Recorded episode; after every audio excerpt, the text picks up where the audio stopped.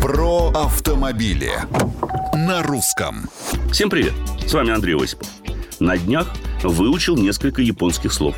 Например, «оматынаши» простите за мой японский, что означает концепцию гостеприимства и буквально стремление предугадывать желания людей – Целая, доложу вам, философия, на которой опирались создатели обновленного Lexus LS500, самого дорогого и престижного японского седана на российском рынке. Его-то я и заполучил на тест.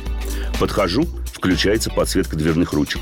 Потянулся к одной, кузов поднялся на 4 сантиметра, а сиденье услужливо распрямилось, сдув валики на подушке, чтобы ты в него опустился, не напрягая колени. И даже замок ремня безопасности сам подается вверх для удобства пристегивания. Маловато? За 11 миллионов. Так вот вам еще слово.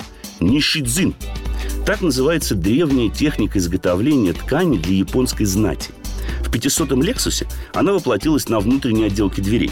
Это нечто особенное, следует признать. Не зря дизайнеры вдохновлялись, по их словам, светом луны на морской глади. Про массаж на всех сиденьях и большие экраны мультимедиа для тех, кто сзади, я уж и говорить не стану. А вот про то, что все это еще и едет прилично, сказать стоит. Несмотря на шильдик LS500, под капотом лимузина турбированный V6 на 422 лошадки. Плюс 10-ступенчатая автоматическая коробка передач и вполне адекватный полный привод. Плавность хода отменная, и лишь тормоза по старой традиции Lexus требуют определенного привыкания. Так ведь и японский выучить непросто. Вопросы, мнения и предложения приветствуются на страничках Русского радио в социальных сетях. С вами был Осипов. Про автомобили. На русском.